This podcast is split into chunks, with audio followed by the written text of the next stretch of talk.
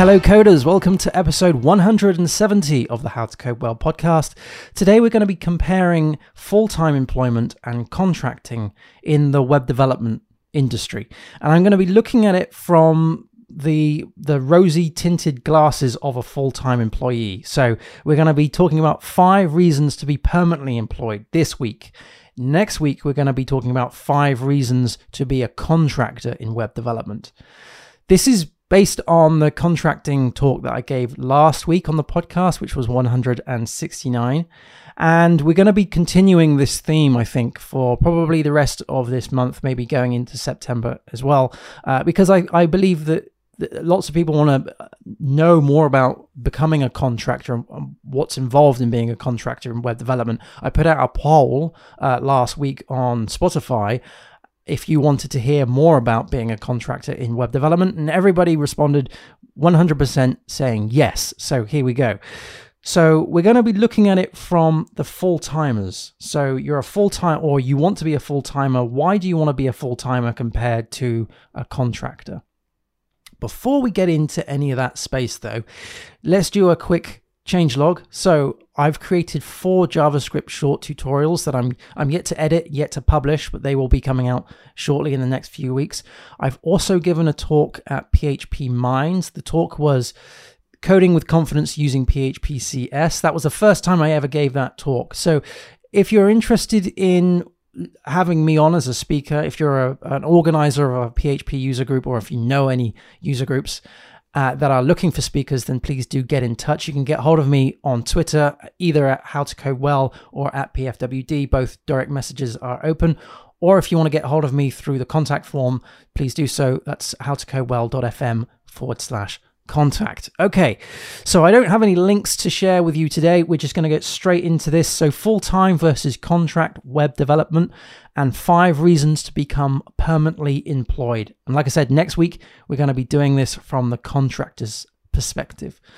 So, I have five reasons then, five reasons to be full time employed, permanently employed as a web developer. And this goes for all uh, skill sets, uh, the range of skill sets, junior, senior, master, I guess, of of your field, both front end and back end. So the first one is having a very defined structure. What do I mean by this? Well, I mean having the ability to be paid every month the same amount, or if if not more, um, consistently, regardless of whether the project is doing well or not because you're a full-time employed, you have a salary, right? So that's that's a definite structure win. And also having in-house career progression, that's another one.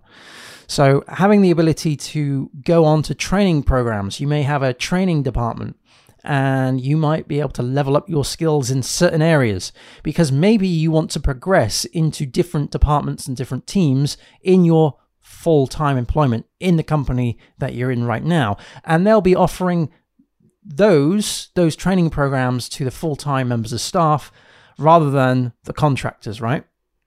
So so that's a definite win. So you got monthly payments, right? So the amount of times you get paid. I think that's different in America and the US. You get paid on a different schedule, but the point is that you're being paid on a schedule, right? And you're being paid regardless of how well the, the project is doing. Also, you've got that in-house career progression. There is a this mystical ladder that you can climb as well. So you can become a junior developer, a senior developer, you can go all the way up to architect. And if you wanted to cross to a different stream of work, you could become a manager. And you can do that all within the company that you're in, as long as there's positions obviously available for that but those positions aren't available to just jump into when you're, say, a contractor. If you're a contract uh, senior, you're still going to be a, a, contract senior. You're not going to just jump into, you know, the the management space in that same company. And, as I've just quickly mentioned there, you can jump from one project to uh, another project or in a different team. So, for example, if you are working full time in a web agency, let's say. And that agency had multiple projects, multiple clients, different challenges, different platforms, perhaps different, even different technologies that they're working on. You can jump from one project to the other. You can say to someone, hey, look, I'm not actually um, I'm getting bored of this. You know, this this isn't really what I thought it was going to be. I want to do something else. Is there another project I could jump on? Is there another uh, team that I could work within? And depending on your the the, people in charge, if there's any positions available, you might be able to do a switcheroo with someone um, and work there. You don't have this freedom, right? Or freedom is a very difficult, weird choice of words. Actually, you don't have this possibility, right? As a contractor, because you, as a contractor, you are there to do a job, and that job has already been defined before you get there. Whereas if you're a full time employed employee and you've been there for several years, you may have built up this bank of skill sets and knowledge in various different teams, departments, projects, and you might be moved to different things depending on wherever the need is, right? Okay, there's also apart from so so that was defined structure. That's that point number 1. Point number 2 is that that it comes with benefits. It comes with benefits that you don't have to necessarily worry about. They are just offered to you. So, for example, in some places, and this isn't across the board, this is just in some places, and also in different countries as well, you may get healthcare benefits, right? You don't get healthcare benefits when you're a contractor, when you own your own company, right? Unless you have that set up yourself. But this is this is the point. This is already set up for you because you're coming into a company where all of those things are already established. So you have healthcare, you have a pension, possibly a pension. You will have paid holidays, you will have paid sick days, right? Those things are available to you and they are available to everybody in that company because that's the structure that has already been defined. Again, I'm sort of leaning on the defined structure here, but I've labeled this as benefits, right? The benefits that you have by working in that for working in that company um, that are just added to your uh, job description, I guess, the application, you know. And you don't get these when you're your own company unless you put things in place, right, yourself. So obviously, if you run your own company, if you're a contractor like I am, you know how much you make, right? And you know how much you would need to put in your pension. You know how much you would have to provide for healthcare, depending on, you know, how sick you are. If you need to do that in some countries, like, for example, in the UK here, we have the NHS, which is great. But, you know, we also have private dentists, for instance. And in some places, that is offered to you. Also, in some places, you get childcare as well. Again, if you're a contractor, you're in your own company, your own boss, you would have to deal with that yourself, right? You can't just there isn't there isn't another structure that you could sort of lean on eh, because that's not in place. You you would have to put that in place yourself. And then the second oh, the third point is training, right? So you you've got paid internal training and you've got paid external training.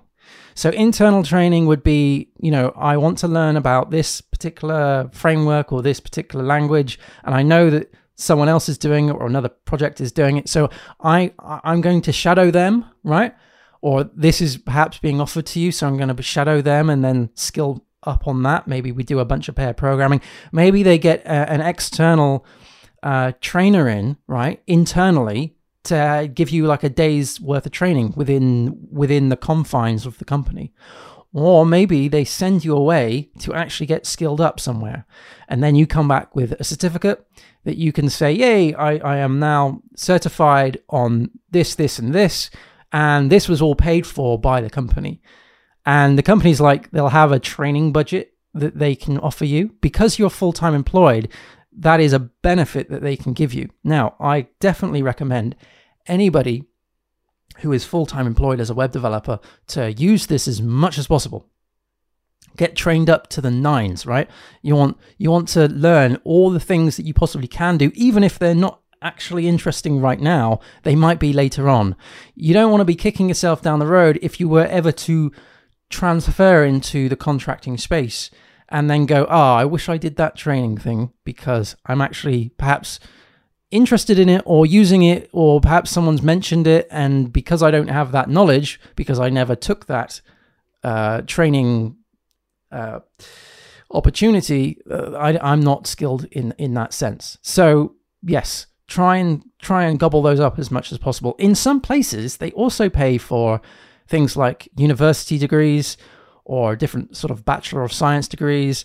They may even contribute to certain uh, costs and expenses of various different open university things as well. So yeah, try and find out if there is a training budget and what you can do or use within that. Um, very, very, very important. So that there's paid external and paid in-house training.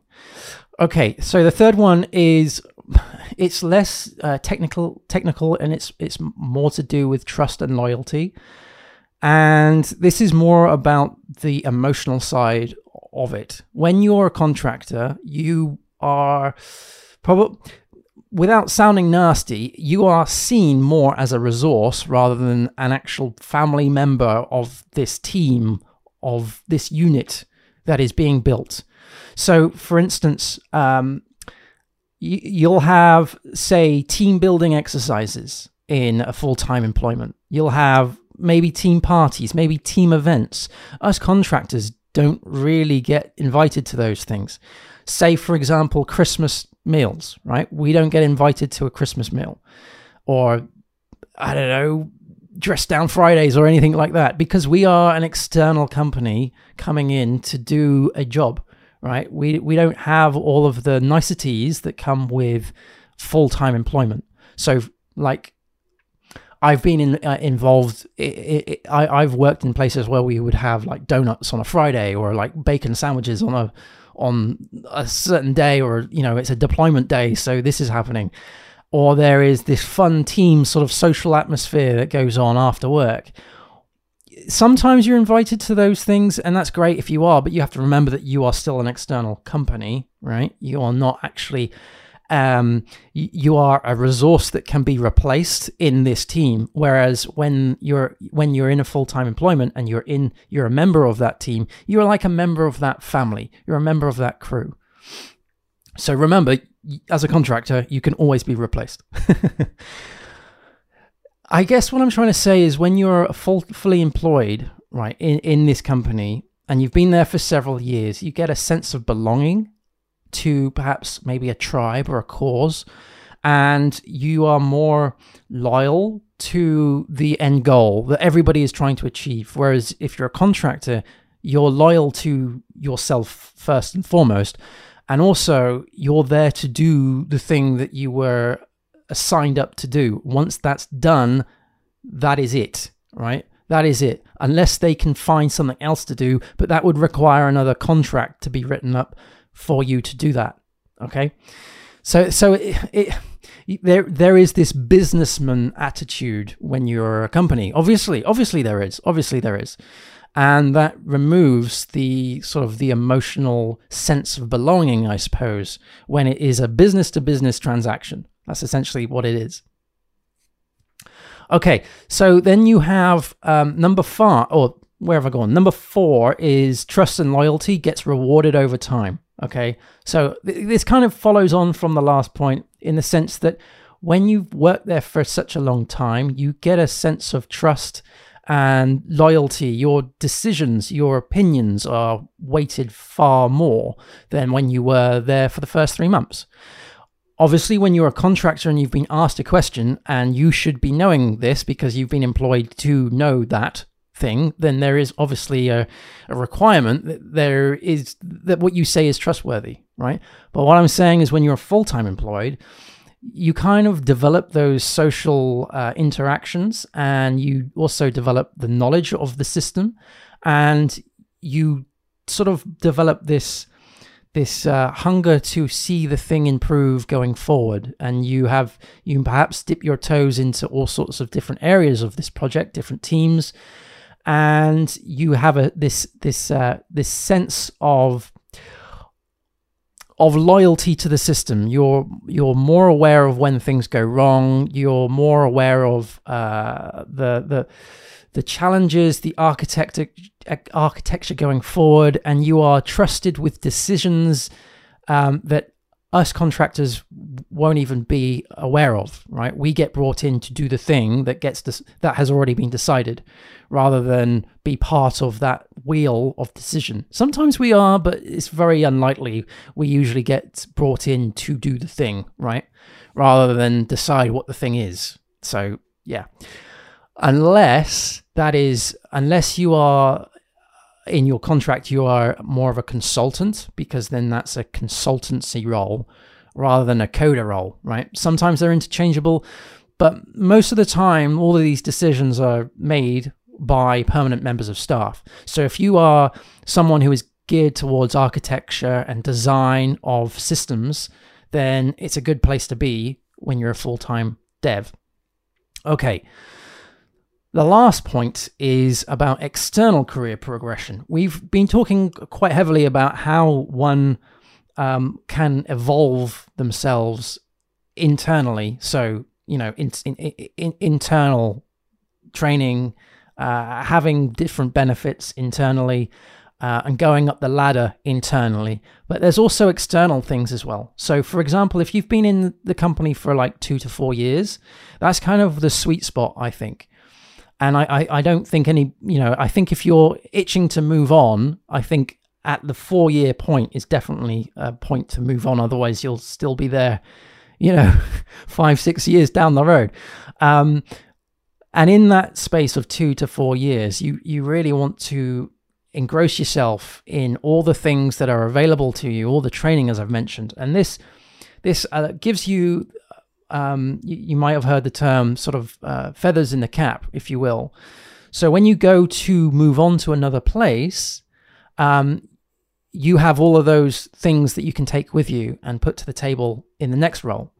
So get as much training as you can. Get also security clearances. If you want to move into things, say in the military or in f- even finance or say the government stuff, then you want to be looking for full time employment where they sponsor you to become cleared in certain areas, right? Because you, it's easier to do that when you're full time employed than it is when you're a contractor. Um, and get get prepared for the next big move. So see the place that you are at the minute as a full time uh, dev as a stepping stone to where you want to be next time. And you want to gobble up, as I said, all the training. You want to gobble up as many, um, as much pension, pen, uh, paid holidays, sick days, you know, all the healthcare, all the benefits are available to you and you'll be missing those when you're a contractor because you'll be like, oh, I'm feeling really ill today, but now I've got a daily rate, so I know exactly how much uh, I'm going to be losing out because I'm ill, right? Oh, I'm on a holiday, so now I know how much my daily rate is, so I know how much A, this holiday is costing me, but also how much of a business expense or not a business expense, how much of an expense to my bottom line this will be because I'm taking, say, a week out. And so that's five days worth of daily rate gone. Um, and also, you know, where do I go for training now? I'm a contractor, so what do I do? I I have to take time out of my own day. Uh, again, my daily rate's gone to take a training test that I have to pay for, not the company. So all of these things you want to be doing full time as much as possible, as much as much as much as possible. If you want to become a contractor or a freelancer, if that's your end goal, be a full time member of staff first and try and absorb as much as you possibly can. So there we go. That is the five reasons to be permanently employed. I know this lent a lot on the positives of being full time employed. Next week, we're going to flip it and talk about the benefits of being a contractor. Because, hey, there's obviously benefits, otherwise, I wouldn't be doing it. Anyway, thank you ever so much. Happy coding, everybody, and I'll see you again next week. Cheers. Bye bye.